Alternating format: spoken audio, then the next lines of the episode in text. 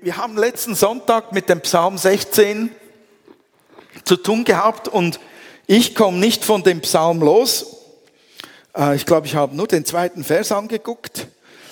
Und ist kein Problem für euch Geschwister aus Wetzikon, denke ich. Ihr wart nicht dabei. Ihr müsst da nichts nachholen. Ihr dürft natürlich noch auf den Podcast gehen.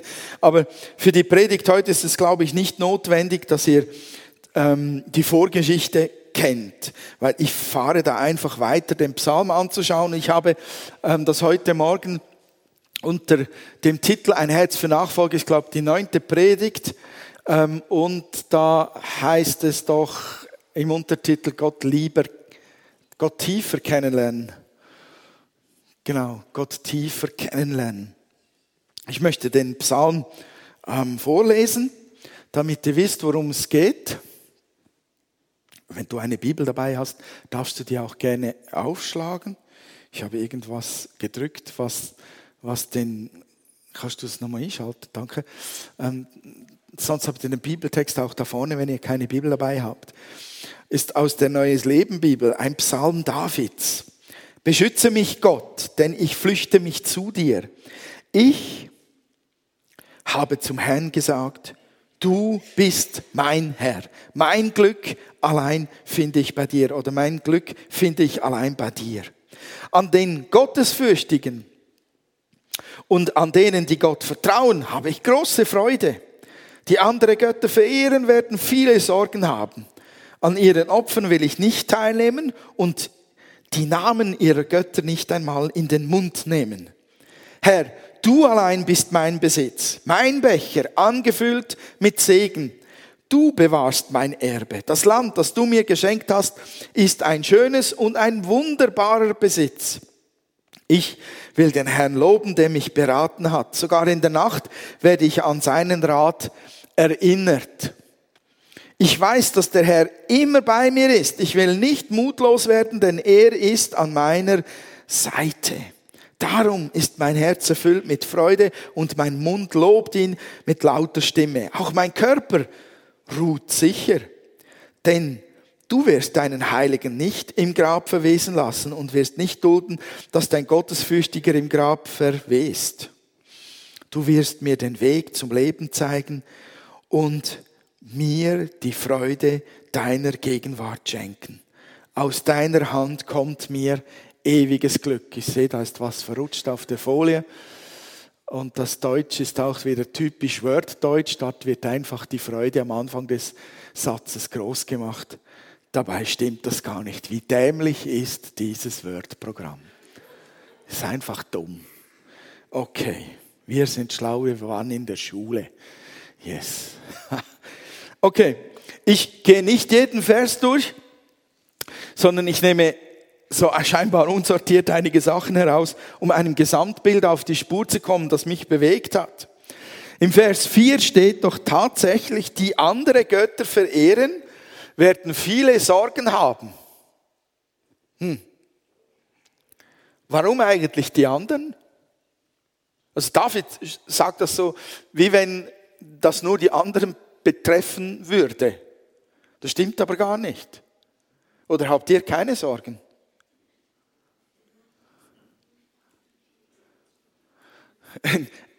In einigen Übersetzungen heißt es auch Schmerzen, das Wort für Sorgen.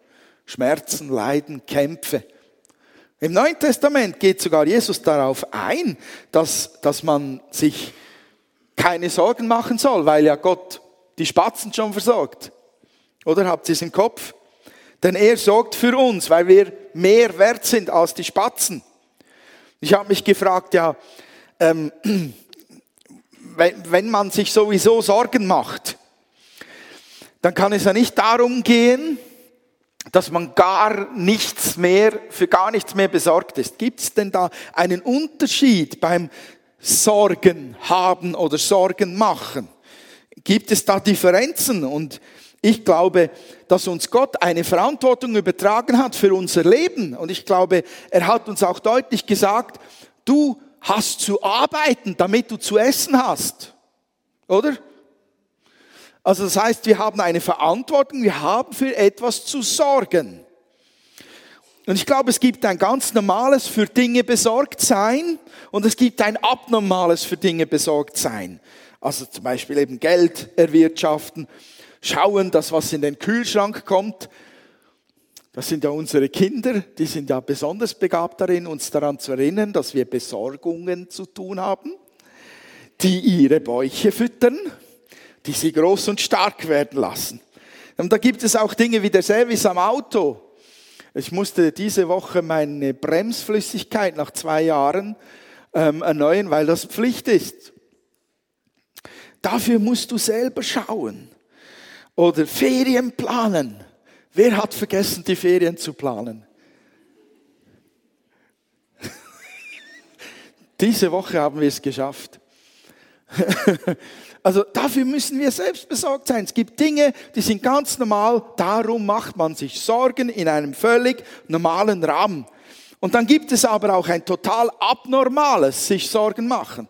Das spürt man daran, dass es abnormal ist, wenn so der innere Frieden total angegriffen wird und es in den Gedanken nur noch um, um, um diese eine Sache geht. Also habe ich genug Geld bis Ende Monat. Oder wenn mich das beginnt zu beherrschen, wie entwickeln sich meine Kinder?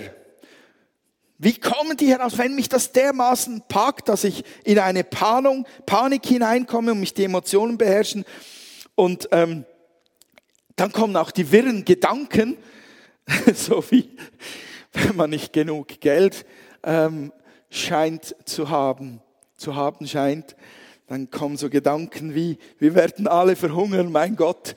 Das ist eindeutig ein Zeichen für übertriebene Panik. Und das ist ein abnormales sich Sorgen machen. Ich muss seit ähm, anderthalb, eineinhalb Monaten muss ich Physiotherapie haben. Eigentlich nur wegen diesem Arm. Ähm, ich habe so einen Tennisarm. Der wurde so, so schlimm, so schmerzhaft, dass ich, äh, wenn ich eine Tasse links halte und rechts umrühre, dass ich aufpasse, dass ich nicht anschlage mit dem Löffelchen am Tassenrand, weil das mir Schmerzen auslöst im linken Arm. Also ziemlich extrem. Und ich bin in die Physiotherapie gegangen, weil ich dachte, ja, die, die Verspannung ist relativ groß. Und die kann das dann lösen. Und dann hat die, ähm, die nette Frau in der Physiotherapie, die hat dann auch tatsächlich hier massiert. Und dann hat sie mich auch noch auf den Bauch äh, drauf liegen lassen, hat gesagt, oftmals kommen die Verspannungen, wie ich sie habe, die kommen noch von wo ganz anders her.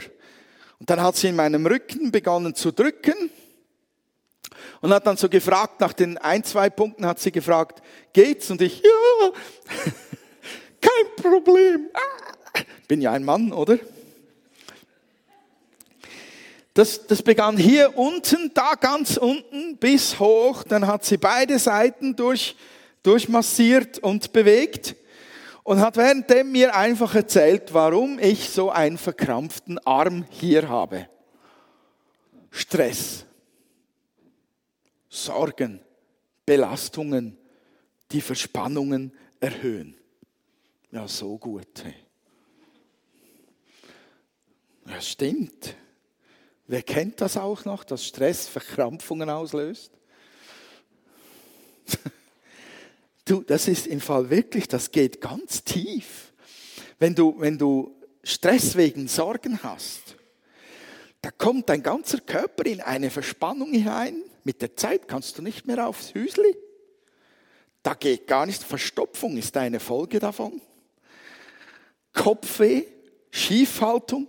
Die Frau hat mir richtig Angst gemacht. Ich dachte schon, das nächste, was mir passiert ist, mir fällt irgendein Teil ab.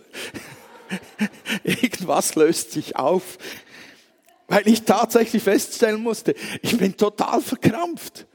Ich habe so viele Dinge mir aufgelastet und auch mitgeschleppt und getragen, dass ich wirklich, ich spürte schon in der ganzen Physiotherapie, wie diese Massage alles wegfallen ließ, was da an Verspannung herum war. Diese Dinge gehen ganz, ganz tief. Und David erzählt denn was? Wieso ist jetzt das daneben? Jetzt habe ich das so schön gemacht. Okay. David spricht dann auch noch über seine Nächte und da begann ich richtig neidisch zu werden. Als ich mal meine Situation analysierte. David sagt doch tatsächlich, ich will den Herrn loben, der mich beraten hat. Sogar in der Nacht werde ich an seinen Rat erinnert. Und ich habe mir da ein Fragezeichen reingemacht, weil mich dieser Text bewegt hat. Also wenn ich etwas kenne, wenn ich Stress habe und Sorgen habe, dann ist es lange Nächte, in denen ich dem Schlaf nachjage und der Kerl ist immer schneller als ich. Dabei war ich vor 30 Jahren mal der schnellste Sprinter auf 100 Meter, den man irgendwo überhaupt finden konnte. Gibt's doch gar nicht. Da, schlaf, da schläft man so in einen Halbschlaf, kommt man in einen Halbschlaf mit einem inneren Gemurmel oder man überlegt, wie ist, oh mein Gott, wie, wie schaffen wir das nur? Wie können wir das nur umsetzen? Und dann, dann döst man so hinein und dann wacht man wieder auf mit dem genau gleichen inneren Gemurmel und dieselben Zahlen jongliert man wieder oder mit einem neuen Problem, deiner neuen Sorge und du wachst auf und schläfst wieder ein und irgendwie döst du.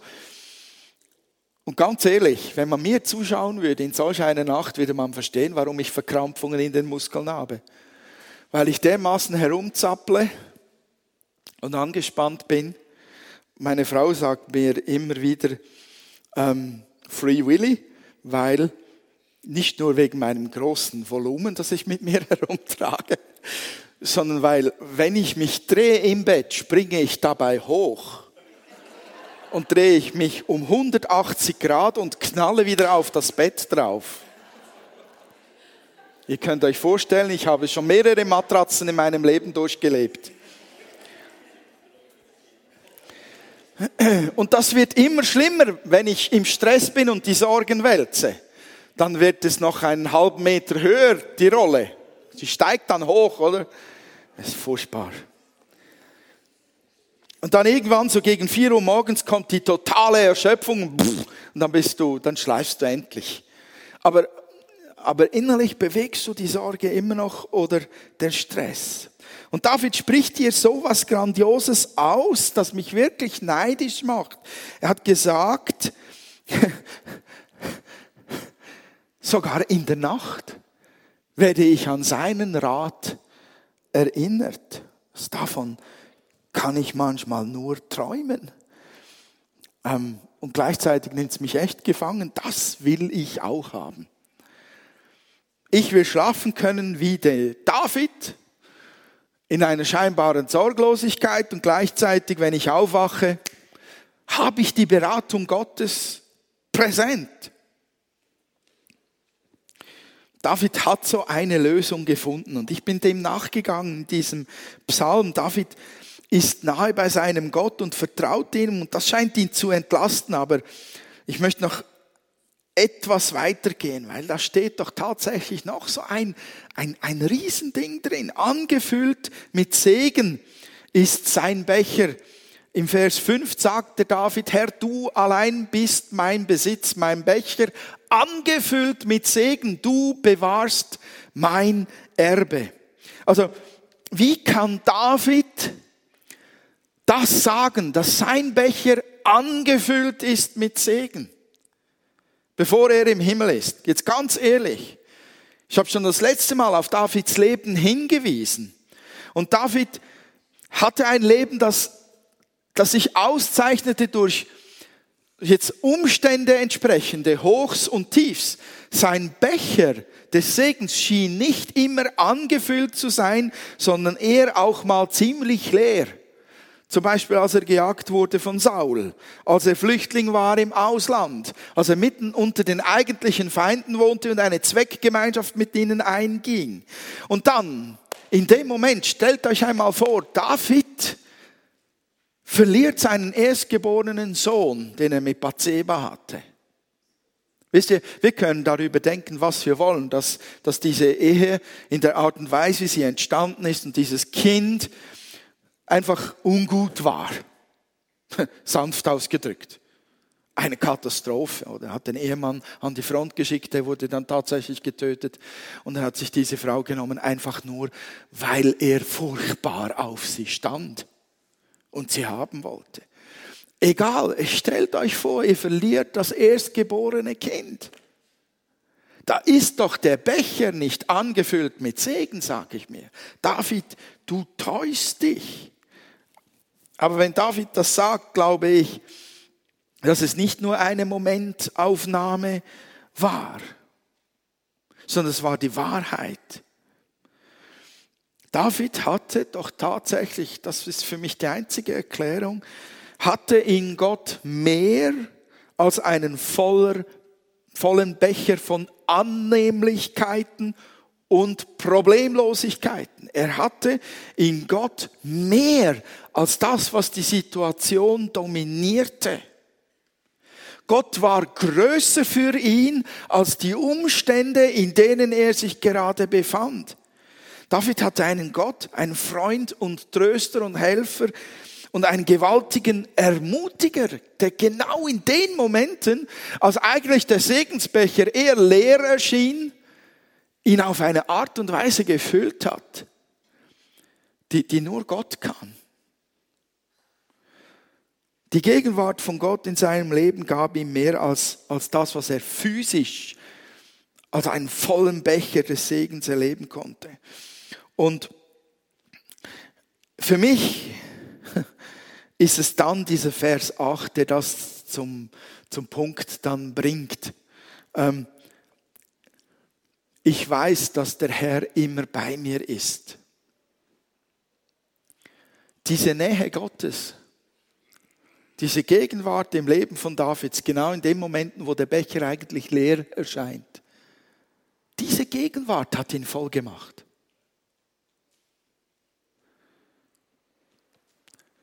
Und er sagt dann, ich weiß, dass der Herr immer bei mir ist, ich will nicht mutlos werden, denn er ist an meiner Seite.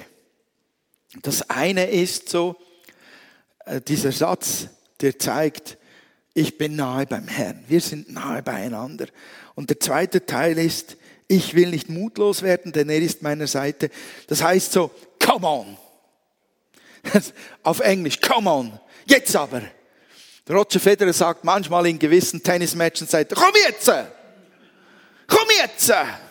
Wenn er merkt, dass er, das ist ein heißer Moment. Das ist ein Moment der Entscheidung. Jetzt kommt es darauf an, dass ich hellwach bin. Habt ihr den auch schon gehört?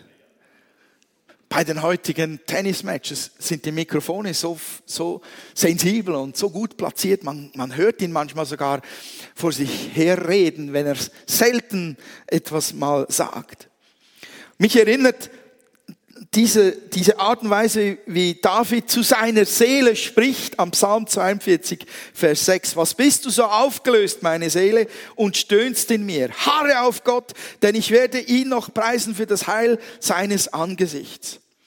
Leute, es gibt Zeiten im Leben, wo wir es brauchen, dass wir zu unserer eigenen Seele sagen, was sie zu tun hat. Weil sie sonst einfach tut, was sie will.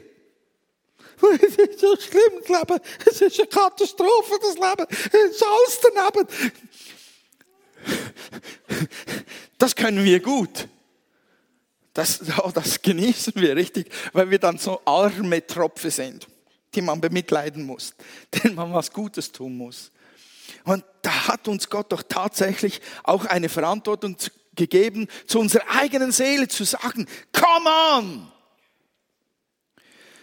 Benimm dich wie eine Seele, die dem König aller Könige gehört, die den höchsten und besten und einzigen Gott kennt.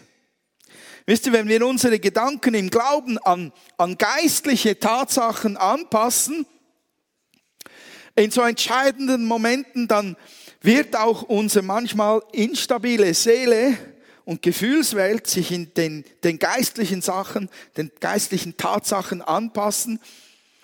Und, und dann kommt man als ganze Person in eine Stärke hinein, wie sie David hatte. Und ich glaube, dann beginnt auch unser Herz Gott zu loben, wie es David tat.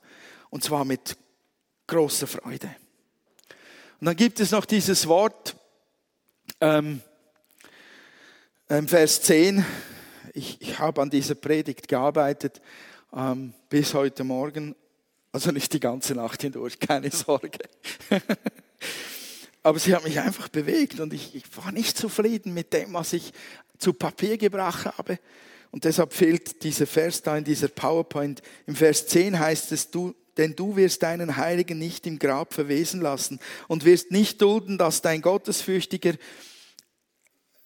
im Grab verwest. Du wirst mir den Weg zum Leben zeigen. Ähm, David hat hier natürlich ein prophetisches Wort auf Jesus gesprochen.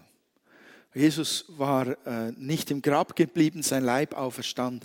Aber ähm, in einer anderen Übersetzung heißt es im Vers 10, denn du wirst, denn, denn meine Seele wirst du dem Sheol, wirst du dem Sheol nicht lassen, wirst nicht zugeben, dass dein Frommer die Grube sehe. David bringt zum Ausdruck, dass er glaubt, dass seine Seele in den Himmel geht und geht, wenn er stirbt.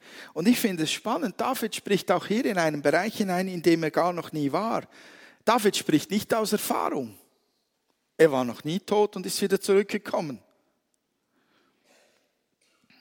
Er wusste nicht, wie das läuft, wenn das Licht ausgeht. Aber David vertraut auch diesen unbekannten Bereich, auch in diesem Bereich vertraut er seinem Gott, den er kennt.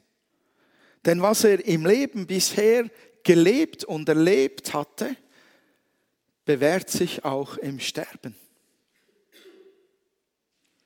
David wird weiterleben, seine Seele wird bei Gott sein, seine Beziehung zu Gott ist fix und unzertrennlich.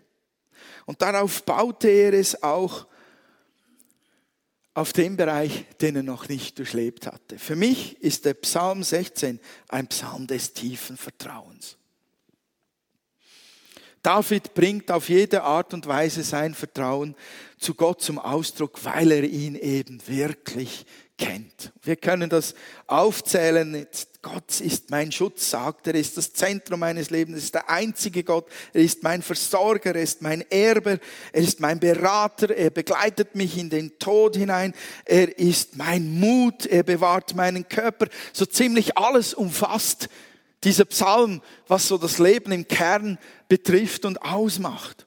Und ich glaube, David war ein so besonderer König und Held und Krieger und Anbeter und Sänger und Tänzer Gottes, weil er in seinem Vertrauen im Gegensatz zu mir in Gott ruhte. Jetzt gerade wenn ich wirklich mich anschaue und meine Verkrampfungen, meine Stress- und Sorgenbedingte Verkrampfungen anschaue, stehe ich vor David und sage, David, du hast es besser gemacht. Wie geht das nur? Ich weiß nicht, wen, wen berührt das Leben von David? Sonst noch. Also mich berührt das. Wenn ich, wenn ich David anschaue, sage ich mir, so möchte ich sein. Das will ich haben. Woher kommt solches Vertrauen? Morgen haben meine Frau und ich das 29. Hochzeitstägchen. Jö. 29 Jahre verheiratet. Kennen tue ich sie.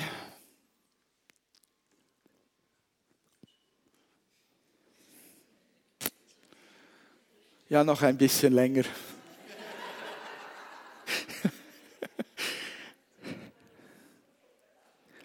Und wisst ihr, was der, der eine Teil von einer solch langen Beziehung ist?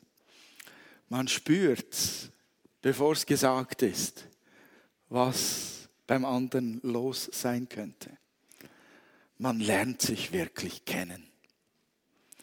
Und manchmal ähm, bin ich beängstigt, wie gut sie weiß, dass ich Nein meine, wenn ich Ja sage. Das ist dermaßen frustrierend. Da willst du ehrlich Nein sagen, wenn du Ja meinst aus lauter Liebe und Freundlichkeit zu ihr oder zu anderen Menschen und sie weiß ganz genau, nein, Eigentlich will er was anderes sagen. Und ich sehe ihr an, dass sie stinkwütend auf mich ist, selbst wenn sie mich anlächelt. Ich kenne sie einfach. Oder bei den anderen Ehepaaren, wie ist das so? Geht es euch ähnlich? Man lernt sich kennen. Man spürt oder man weiß schon, was mein Satz oder der Satz von jemand anderem oder die Handlung von jemand anderem bei meinem Ehepartner auslöst, weil man sich einfach kennengelernt hat. Weil die Nähe zueinander, der lange Weg, eine Erkenntnis voneinander schenkt, die ganz tief geht. Und das ist die Basis dafür, jemand wirklich zu kennen und zu vertrauen. Und dieses Vertrauen, das David hatte, das kam daher. Er kannte seinen Gott. Er war mit seinem Herrn schon viele Jahre unterwegs und er teilte sein Leben mit seinem Gott. Schaut mal nach, wie oft er in der Bibel mit Gott geredet hat, bei Gott gefragt hat, um Rat gefragt hat, gewartet hat, bis Gott sein Go gibt. Er weiß, wie Gott denkt und was er möchte. Und diese Beziehung ist die Basis dafür, jemanden zu kennen und wirklich echtes Vertrauen zueinander zu haben. Meine Frau muss mir doch nicht mehr alle 14 Tage sagen, wie früher, dass sie mir treu bleibt und mich gerne hat. Also das Gern haben darf sie mir jeden Tag sagen, aber das andere weiß ich. Es ist klar, weil ich sie kenne. Und dieses Vertrauen ist, diese Beziehung, dieses Vertrauen, das aus dieser Beziehung gewachsen ist, ist für mich Davids Basis, um solche Dinge auszusprechen, wie den Psalm 16. Und Leute, dieses Vertrauen ist nicht vom Himmel auf David einfach mal nach einem Gebet runtergefallen. Das ist gewachsen über viele Jahre. David hat mit seinem Gott alles Mögliche durchlebt, gemeinsam mit ihm. Ich finde es spannend, ähm, als ich mich bekehrt habe, dachte ich, ich kenne Gott. Als ich meinen Herrn gefunden habe, da ging mir eine Welt auf, sensationell. Da kam so viel Friede und Freude und Power und wow, es war unfassbar stark. Und hätte mich damals irgendjemand, hätte der, der liebe Paul Avisani mich gefragt, kennst du Gott? Hätte ich gesagt, natürlich Paul, der Beste, den es gibt. Aber Paul hätte gewusst, dass sein langes Leben mit Gott einen Unterschied macht im Kennen von Gott zu meinem jungen Leben, meinem Baby-Christsein. Da gibt es einen Unterschied und den schlägt nun mal keine Geist weg. Gibt es dieses Sprichwort auch auf Hochdeutsch? Jetzt habe ich es dazu gemacht. Das ist nur der Anfang. Jeder Baby Christ freut sich über die Erlösung und ja, du kennst Gott. Aber weißt du, da gibt es eine Lebensgeschichte zu leben, die das Kennen von Gott einfach nochmal vertieft und verändert. David hatte eine Lebensgeschichte mit Gott, die in diesen Psalm mit eingeflossen ist. Man weiß nicht genau, war er 40 oder 70 Jahre alt, als er das geschrieben hat. Auf jeden Fall hatte er seit den jüngsten Jahren mit Gott einen Weg hinter sich. David hatte einen Weg gemacht und wir müssen den auch gehen. Und an diesem Weg müssen Entscheidungen getroffen werden, damit man an den Punkt kommt, an dem David war. Ich kenne meinen Gott wirklich. Das fällt einfach nicht wie ein übernatürlicher Wolkenbruch vom Himmel auf unser Leben herab. Da müssen wir jeden Meter gehen. Und es ist gut so. Weil wir alle in einem Prozess drinstecken müssen vom Lernen, Verdauen, verstehen. Wir müssen jeden Meter Weg gehen, weil es immer wieder zu dem ich bin schockiert kommt und zu dem, ah, jetzt verstehe ich und zu dem, Herr, vergib mir. oh Herr, führ mich weiter. Das braucht es im Leben, damit ein Vertrauen wächst, das dich tief und gut und sorglos schlafen lässt. Und dieses Sehnen, Gott so zu kennen, wie David ihn kannte, das zieht uns zu Gott. Lass dieses Sehnen auf gar keinen Fall los. Herr, ich will dich auch tiefer kennenlernen, hilf mir dabei. Das war mein Fazit, als ich diesen Psalm diese Woche durch, durchgearbeitet habe. Ich habe meine Physio angeguckt, meine verkrampften Schultern und habe Gott gesagt, tut mir leid, Herr, David hat es besser gemacht als ich. Vergib mir. Ich habe die Momente mit Arbeit gefüllt, bei denen du eigentlich einen Prozess in meinem Herzen vom Freiwerden von Sorgen tun wolltest, wo du mir helfen wolltest, einfach bei dir zu sein und ruhig zu sein und deine Gegenwart zu genießen. Das ist mir passiert. Ich habe meine Wochenpläne angeguckt. In meinem Wochenplan ist normalerweise ein ganzer Dienstagnachmittag nur für Gebetszeit frei. Ich habe lange zurückgeschaut und gemerkt, habe ich schon ewig nicht mehr gemacht. Muss mich schämen. Die Folge ist tatsächlich Verspannung und schlechter Schlaf. Ich weiß nicht, ob euch das schockiert, aber vielleicht geht es sogar jemandem ähnlich. Ich möchte euch ermutigen mit meiner Geschichte und mit dem Psalm 16, dass ihr es auf gar keinen Fall so weit kommen lasst oder wenn ihr heute Morgen da seid und sagt, mir ist das auch passiert. Ich brauche wieder Zeiten mit meinem Herrn, wo ich einfach nur mit ihm zusammen bin damit er mir von meinen Sorgen befreien kann, damit ich seine Größe sehe und seine Nähe spüre und seine Liebe mich trifft, dann lade ich dich ein, fang heute an. Ganz neu, sag's, sag's dem Herrn, hilf mir, hilf mir, wieder dahin zu kommen. Und lass mich tiefer dich kennenlernen, wie ein David dich kannte. Ich wünsche euch von Herzen Gottes Gnade dazu. Ferienzeit bietet sich ja genial dazu an. Und ich habe jetzt auch Ferien. Und eine Woche lang gehe ich auf Tauchstation. Ihr werdet mich nicht weder über SMS noch WhatsApp noch Viber noch E-Mail erreichen. Auch anrufen wird nichts nützen. Da seht ihr das U-Boot und es geht tief. Ich wünsche euch gesegnete Zeit. Amen. Lasst mich noch für euch beten. Himmlischer Vater, ich danke dir für das Leben von David und seine Worte, seine Gebete, seine Gespräche, die er uns hinterlassen hat mit dir. Und ich bitte dich, dass dein Wort uns nachgeht und dass du unsere Herzen bewegst dahin, wo du uns ganz persönlich ansprechen möchtest. Und lass uns Schritte tun, hilf uns dabei, die uns wohltun, die uns freisetzen, die uns näher in der Beziehung zu dir bringen, Herr. Ich danke dir für deine Präsenz und ich bitte dich ganz besonders um deine Berührung für jeden, der heute hier ist und einen Hunger danach hat, Herr, es einem David nachzumachen.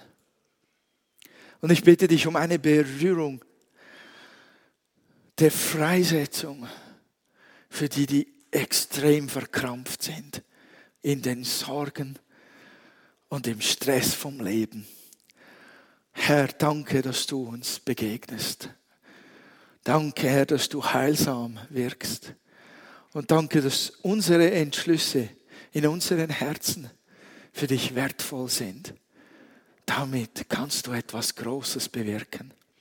Ich segne euch in Jesu Namen.